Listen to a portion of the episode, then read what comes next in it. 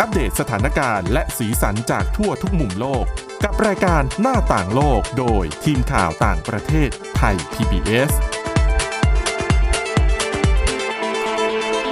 สวัสดีครับ ต้อนรับคุณผู้ฟังสู่รายการหน้าต่างโลกนะครับ วันนี้มาพบกับเรา 2 คน 3 คนนะครับ คุณกรีนจิรวัตรมาสุขน้องจันจิรศักดิ์จันแก้ว และผมก้าวพงศธรสุขพงศ์ครับ ครับ สวัสดีครับ ครับผม สวัสดีครับ คุณผู้ขอฟังต้อนรับคุณผู้ฟังนะครับผม คือวันนี้เราจะเริ่มด้วยเรื่องอะไรกันดีล่ะเพราะว่าข่าวตอนนี้มัน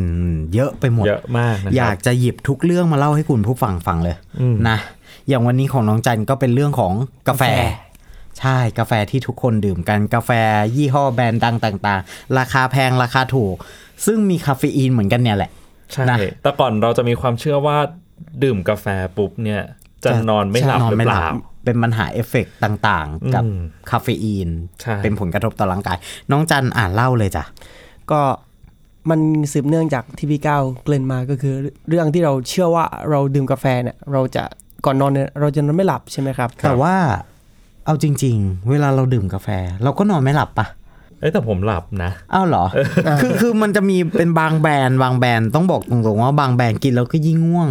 แต่ว่าบางแบรนด์เนี่ย กินแล้วก็ตาสว่าง คือเราก็นอนเล่นมือถือนู่นนี่นั่นไปแต่ไม่หลับ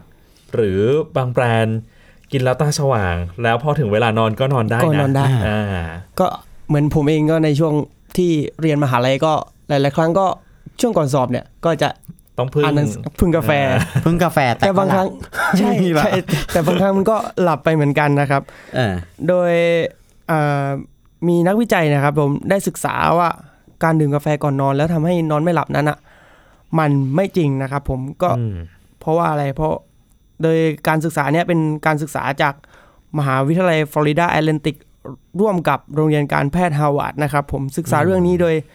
ได้ข้อสรุปว่าการดื่มชาหรือกาแฟก่อนนอนเนี่ยไม่ส่งผลต่อคุณภาพของการนอน ซึ่งงานวิจัยชิ้นเนี้ยตีพิมพ์ในวารสาร Sleep นะครับผมอืมโดยคือวารสารก็ก็น่านอนแล้วน่านอนแล้ว ก็ การเก็บข้อมูลเนี่ยเขาเก็บข้อมูลถึง 10 ประมาณมากกว่า 14 ปีด้วยกันก็คือโอ้โห5,164 วันจากกลุ่มตัวอย่างประชากร 785 คนนะครับ โดยเก็บเก็บข้อมูลทั้งกลางวันและกลางคืน โดยสิ่งที่เขาวิเคราะห์เนี่ยเป็นสารสามชนิดซึ่งซึ่งค่อนข้างที่จะคนส่วนใหญ่เนี่ยบางคนก็ใช้สารทั้ง 3 ชนิดเลย ไม่ว่าจะเป็น กาเฟอีนอืมแอลกอฮอล์หรือนิโคตินนะครับผม โดยผลการศึกษาเนี่ยได้ออกมาว่านิโคตินกับแอลกอฮอล์เนี่ยมันส่งผลต่อคุณภาพถึงการนอน โดยเฉพาะบุหรี่เนี่ยบุหรี่ที่มีสารนิโคตินเนี่ยครับจะทำให้ระยะเวลาในการหลับเนี่ยลดลงถึง 42 นาที แต่น่าแปลกนะครับผมที่คาเฟอีนเนี่ยที่เราหลาย ๆ คนพูดกันเมื่อกี้ว่า บางคนก็กินแล้วนอนหลับบางคนอืมก็กินแล้วนอนไม่หลับเนี่ย มันแทบไม่ส่งผลต่อการนอนเลยทีเดียวนะครับผม ดรคริสตินสปาโดล่านะครับผมเป็นนักวิจัยที่ Florida Atlantic University เนี่ยได้ชี้ให้เห็นว่า การศึกษาครั้งนี้ใช้เวลานานมากโดยผลที่ออกมาเนี่ยก็คือคนที่บริโภคนิโคติน และก็แอลกอฮอล์เข้าสู่ร่างกายก่อนนอน 4 ชั่วโมงเนี่ยทำให้คืนนั้นเนี่ยจะนอนแบบ เหมือนนอนฝันร้ายอะครับผมเหมือนแบบนอนหลับไม่ต่อเนื่องนอนหลับไม่สนิทอะไรเงี้ยทำให้คุณภาพการนอนลดลงครับแต่ว่าคาเฟอีนเนี่ยกลายเป็นว่าไม่ส่งผลเสียต่อร่างกายเลย ซึ่งข้อสรุปของคาเฟอีนก็คือว่าสำหรับบางคนอะอาจจะมีอาการแบบอาการผลกระทบต่อร่างกายอะอืมจริง ซึ่งบางคนก็ควรหลีกเลี่ยงคาเฟอีนก่อนนอนแต่ไม่ได้เป็นแบบทุกคนที่ครับจะที่จะรู้สึกอย่างนั้น เพราะว่าเพ ราะว่าเครื่องดื่มบางคนที่ดื่มเครื่องดื่มคาเฟอีนเข้าไปก่อนนอนเนี่ยจะทำให้เขาก็นอนหลับปกติดี ซึ่งผลสรุปก็คือขึ้นอยู่กับร่างกายแต่ละคนมากกว่าว่าว่าอ่าคาเฟอีนเนี่ยจะมีผลต่อการนอนของเขาหรือไม่จะแต่ออกฤทธิ์เยอะหรือใช่น้อยอืมคือจริงคือๆปัจจัยมันก็มีหลายอย่างกับใช่การนอนหลับเนาะอย่างผมอย่างผมเนี่ยก็เคยได้ยินมาว่าคือตัวคาเฟอีนเองเอยหรือว่าเครื่องดื่มชูกำลังต่างๆ มันออกฤทธิ์บูสต์แค่ชั่วขณะ ครับคือหลังจากที่มันบูสต์ร่างกายเสร็จปุ๊บ ร่างกายกลับมากระปี้กระเป๋าปุ๊บอะมันก็จะค่อยลดไปอืมลดไปก็คือเหมือนเหมือนเชื้อเพลิงพลังงานที่แบบ ใช้แล้วมันก็หมดไป แต่ทางนี้ทางนั้นก็ต้องอยู่ในปริมาณที่พอเหมาะด้วย บางคนโหอัดกาแฟเยอะเหมือนกันบางไม่รู้เรื่องบางทีใช่สมอง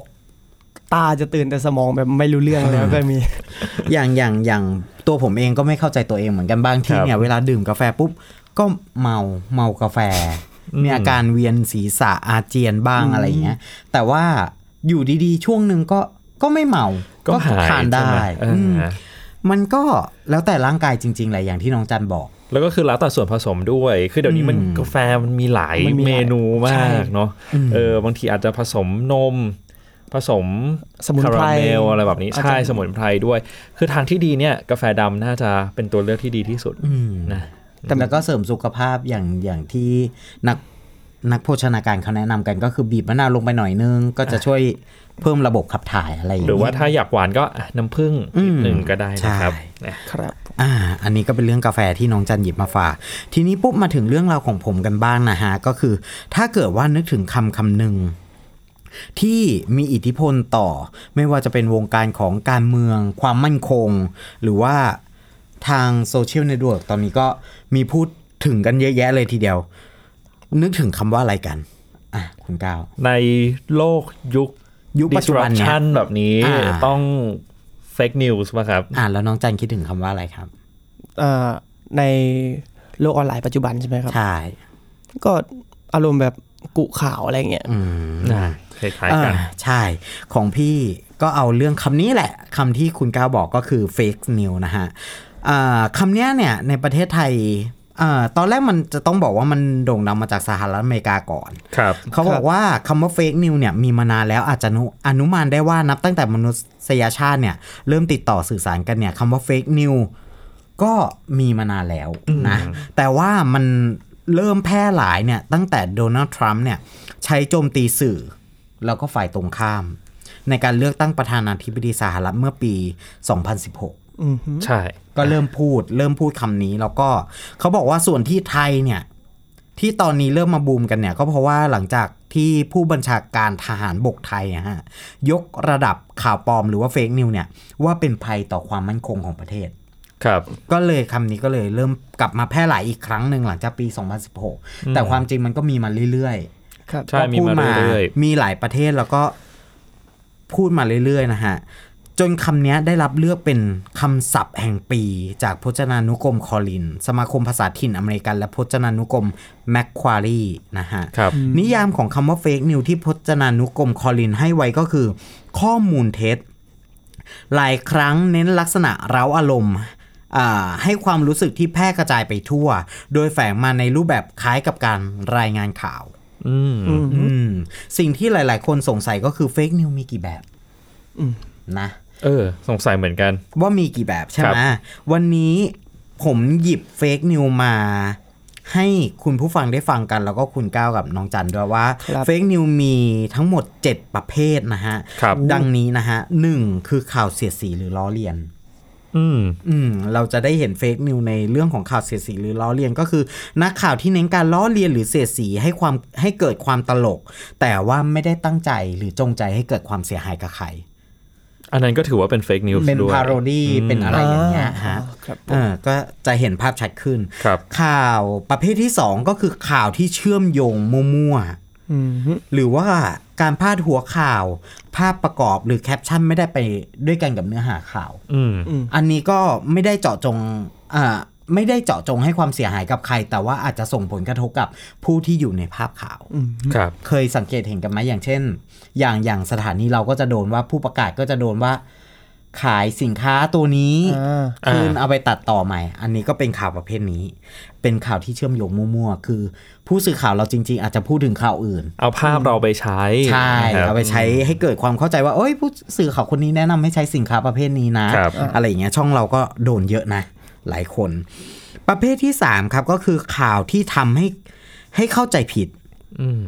แต่ข่าวข่าวประเภทนี้ต้องบอกว่ามันมันก็เป็นข่าวนั่นแหละ แต่ว่าจงใจทำให้เข้าใจผิดหรือว่า ไม่ว่าจะเป็นผิดทั้งประเด็น หรือว่าตัวบุคคลด้วยเป้าหมายบางอย่าง อันนี้เริ่มมีแรงจูงใจเข้ามาเกี่ยวข้องแล้วมีความคิดเบื้องหลังว่าบางครั้งอาจจะข่าวนี้ใช่อาจชี้นำไปสู่ความรู้สึกบางอย่างหรือเปใช่ล่าอันนี้ก็คือมีการเตรียมการเพื่อที่จะ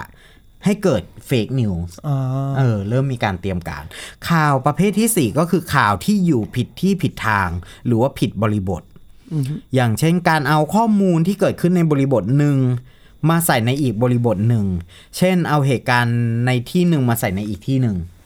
อย่างเช่นตอนนั้นมีข่าวเอ่อพายุเข้าหรือแผ่นดินไหวหรืออะไรสักอย่างหนึงครับนะแล้วก็ไปเอาภาพแผ่นดินไหวของเมื่อปีก่อนหน้า ซึ่งเป็นแผ่นดินไหวใหญ่แล้วก็เอามาทำให้ประชาชนที่อ่านเนี่ยสนักว่าเฮ้ยกลัว มันใหญ่ขนาดนี้เลยเหรอ มันเสียหายหนักขนาดนี้เลยเหรอใช่อืมทั้งทั้งๆที่ความจริงความอ่าความจริงมันมันไม่ได้แบบ ไม่ได้เสียหายขนาดนั้นนะครับ เออ อันนี้ก็เป็นเฟกนิวอีกชนิดหนึ่งนะฮะ ชนิดที่ห้าอ้างแหล่งที่มามั่วๆคือเล่าไว้ก่อนแหละ ไม่รู้ล่ะ ขอให้มีแหล่งที่มาก่อนอืมแต่บอกว่าว่าคนนั้นเล่าว่าอืม คนนี้เล่าว่า นักวิชาการกลุ่มนี้บอกว่าอะไรอย่างเงี้ย แต่ว่าเอาจริง ๆ ไม่ได้หยิบมาจากที่ไหนเลยอืมนะ อันนี้ก็คือเขาบอกว่า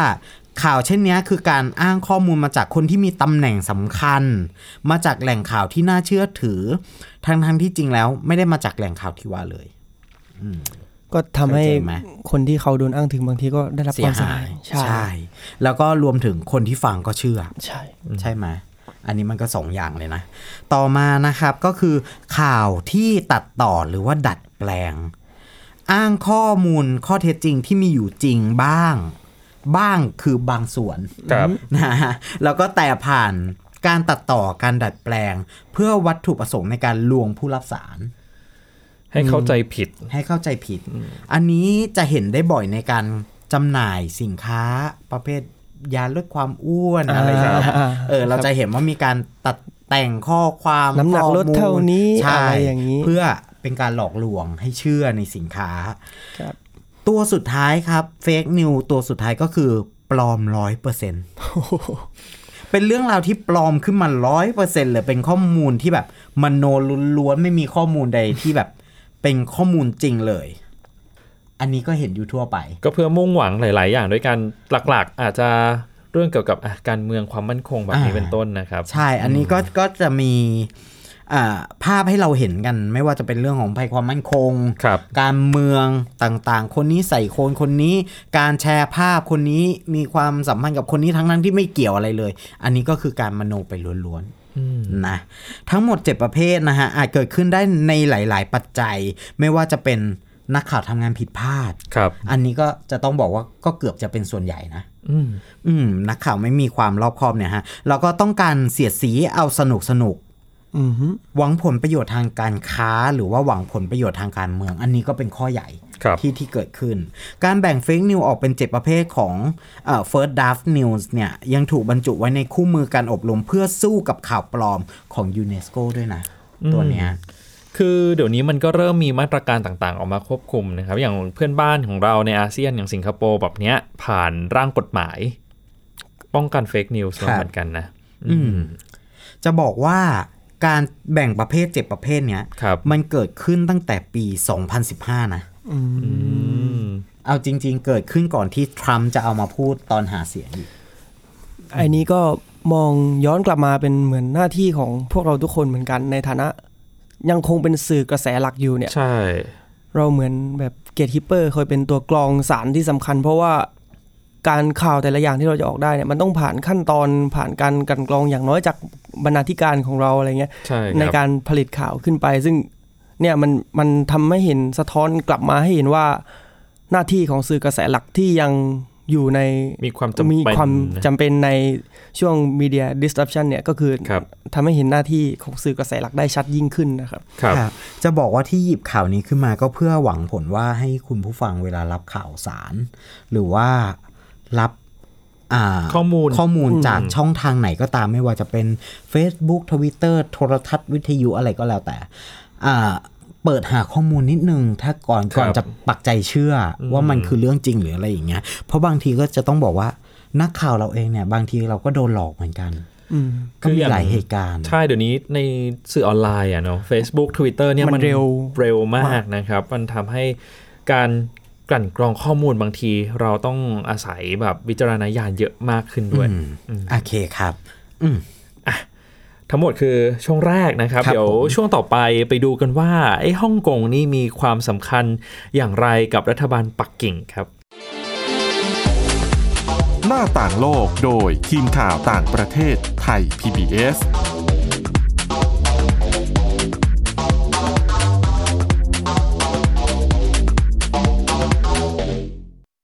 อยู่ที่ไหนก็ติดตามเราได้ทุกที่ ผ่านช่องทางออนไลน์ จากไทย PBS Digital Radio ทั้ง Facebook Twitter Instagram และ YouTube Search คำว่าไทย PBS Radio แล้วกดไลค์หรือ Subscribe แล้วค่อยแชร์ กับคอนเทนต์ดี ๆ ที่ไม่อยากให้คุณพลาดอ้อเรามีให้คุณฟังผ่านพอดแคสต์แล้วนะ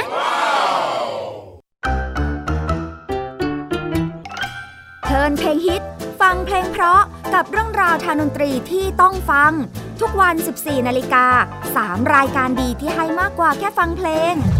วันจันทร์ถึงศุกร์เพลงสากลเก่าบอกเรื่องผ่านการเล่าจากเพลงและศิลปิน ในรายการดนตรีการโดยบรรยงสุวรรณพอง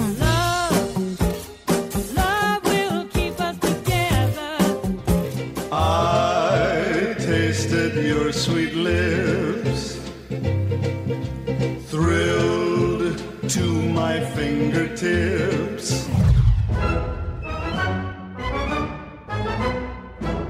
วันเสาร์ชั่วโมงดนตรีและเพลงคลาสสิก ที่เล่าผ่านคนดนตรี ในรายการ Gen C and Classical Music โดยนัทถาควรขจร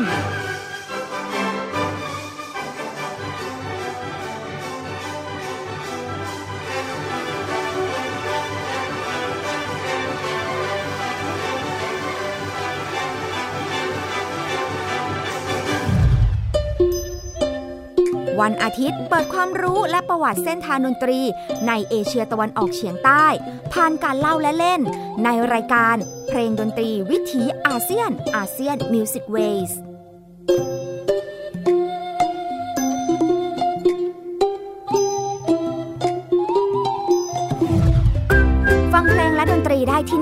ไทย PBS Digital Radio หรือทางออนไลน์ผ่านแอปพลิเคชันไทย PBS Radio และ w w w t h a i PBS Radio com ไทย PBS Digital Radio สถานีวิทยุดิจิทัลจากไทย PBS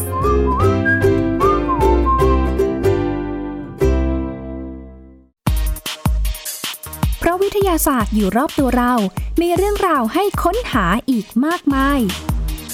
เทคโนโลยีใหม่ๆ เกิดขึ้นรวดเร็วทำให้เราต้องก้าวตามให้ทัน อัปเดตเรื่องราววิทยาศาสตร์ เทคโนโลยี และนวัตกรรม ที่จะทำให้คุณทันโลก กับรายการ s c i e n t e c h ทุกวันจันทร์ถึงวันศุกร์เวลา 11นาฬิกา30 นาทีทางไทย PBS Digital Radio คุ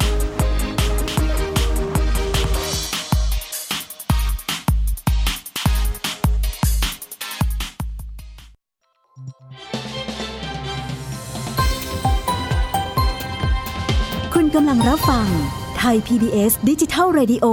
วิทยุข่าวสารสาระ เพื่อสาธารณะและสังคม หน้าต่างโลกโดยทีมข่าวต่างประเทศไทย PBS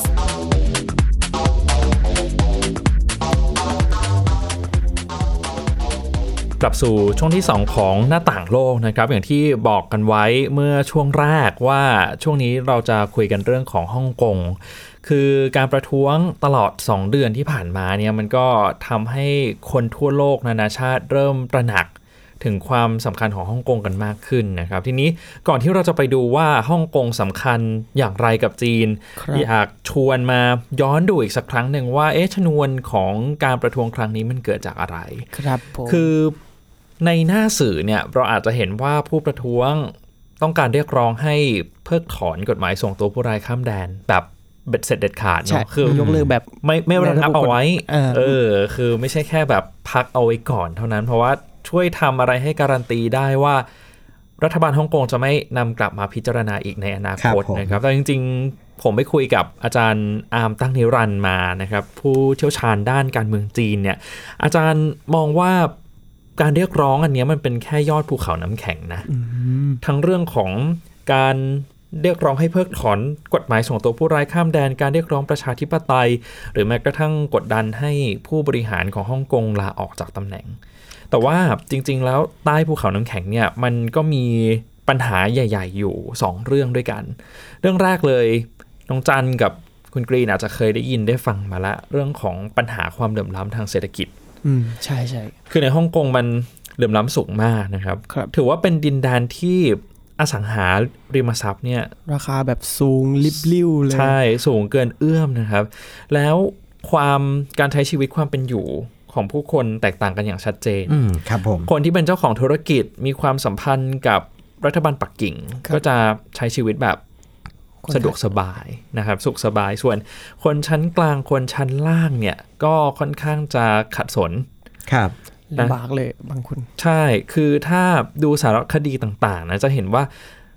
ตึกสูงๆหลาย ๆ แห่งเนี่ย บางทีเขาแออัดกันมากนะครับ ใช่ครับ อืมคือตามยอดตึก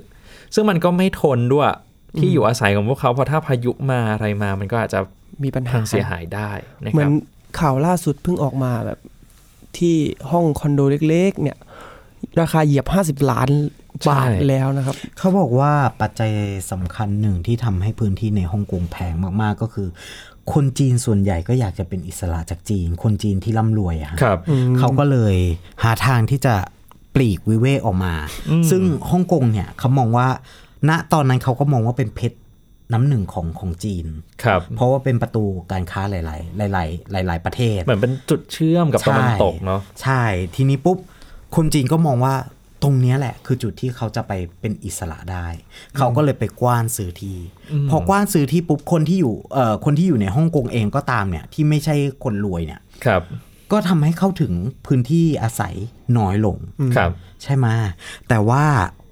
ทางการจีนก็บอกว่าก็อย่าลืมนะว่าตอนนี้เขาก็มีทั้งกวางโจวเซินเจิ้นซึ่งกลายมาเป็นเพชร น้ำหนึ่งของเขาเหมือนกัน ไม่ใช่แค่ใช่ฮ่องกงแล้วล่ะตอนนี้ แถบตอนใต้นะครับเป็นอืมพื้นที่สำคัญทีนี้ คนรุ่นใหม่ของฮ่องกงเนี่ยก็หางานทำลำบากมากขึ้นใช่ด้วยนะครับเพราะตอนนี้ธุรกิจต่างๆ ของฮ่องกงกลับกลายเป็นว่าต้องการคนจากแผ่นดินใหญ่หนึ่งคือสามารถสื่อสารภาษาอังกฤษได้และสองสำคัญมากก็คือ มีความสัมพันธ์กับแผ่นดินใหญ่อยู่แล้วนะครับเป็นทักษะที่คนฮ่องกงเนี่ยอืมอาจจะไม่มีส่วนอันที่สองก็คือความรู้สึกของคนรุ่นใหม่ เหมือนกันนะครับก็คือเดี๋ยวนี้ เขาไม่ได้รู้สึกว่าตัวเขาเป็นคนจีน เขารู้สึกว่าเขาเป็นคนฮ่องกงอืมเพราะฉะนั้นแนวคิดต่างๆ มันจะเปลี่ยนไปนะครับ ทีนี้ถามว่าเราฮ่องกงสำคัญต่อจีนอย่างไรบ้าง ผมครับแบ่งออกผมเป็น 2 ข้อแบบนี้ครับ มิติแรกคือทางเศรษฐกิจเนี่ยตอนนี้ก็นับว่าฮ่องกงยังมีความสำคัญ เพราะว่าเป็นหนึ่งในพื้นที่ทางตอนใต้ที่จีนพยายามผลักดันแผนพัฒนาเศรษฐกิจระยะยาว หรือว่า Greater Bay Area GBA เรียกสั้นๆ คือเขาต้องการพัฒนาพื้นที่แถบเนี้ยให้เป็นคล้ายๆกับ Silicon Valley ของสหรัฐ เป็นศูนย์กลางการเงินเทคโนโลยี ศูนย์กลางการบินด้วยนะครับ โดยเฉพาะในฮ่องกง มาเก๊า เซินเจิ้น แล้วก็กวางโจวสี่เมืองเนี่ยครับถือว่าเป็นเมืองสำคัญมากๆ และมิติทางการเมือง มิติทางการเมืองมันสำคัญอย่างไร ฮ่องกงนี่ถือว่าเป็นโมเดลของการปกครองแบบหนึ่งประเทศสองระบบนะ ปัจจุบันมันจะมีหมากเก๊ากับฮ่องกงถูกไหมครับ แต่ใช่ครับแต่ว่าฮ่องกงเนี่ยเราก็จะรับรู้กันมากหน่อยในหน้าสื่อ ทีนี้ถ้าความสำเร็จในการปกครองแบบหนึ่งประเทศสองระบบของฮ่องกงมันเกิดล้มเหลวขึ้นมา มันถูกท้าทายมากๆเข้า มันก็อาจจะมีผลในระยะยาว เพราะว่าจีนต้องการเอาหลักการปกครองเนี้ยไปใช้กับไต้หวันในอนาคตด้วยอืมยิ่งฮ่องกงท้าทายมากเท่าไหร่ นั่นทำให้ ไต้หวันเองก็มองว่าอ้าวสุดท้ายแล้วหนึ่งประเทศสองระบบมันก็ไม่ได้มีประสิทธิภาพขนาดนั้น เพราะฉะนั้นไต้หวันอยู่แบบนี้น่าจะโอเคมากกว่า เนี่ยแหละคือมิติที่แบบมันทับซ้อนกันหลากหลายมากนะครับ คือหน้าฉากอาจจะเป็นแค่การเรียกร้องประชาธิปไตยครับแต่ว่าข้างหลังมันมีอะไรที่แบบหลายมุมมากที่เราอาจจะต้องทำความเข้าใจกับบริบทของความเป็นฮ่องกงให้มากขึ้นด้วย อืมอืมเอาละครับคุณผู้ฟังครับทั้งหมดก็คือเรื่องราวที่ เรานำมาฝากกันในวันนี้นะครับ เราสามคนลาไปก่อนวันนี้หมดเวลาแล้ว สวัสดีครับ สวัสสวัสดีดีคครัรับบติดตามรับฟังรายการย้อนหลังได้ที่เว็บไซต์และแอปพลิเคชันไทย PBS Radio ไทย PBS ดิจิทัล Radio วิทยุข่าวสารสาระ เพื่อสาธารณะและสังคม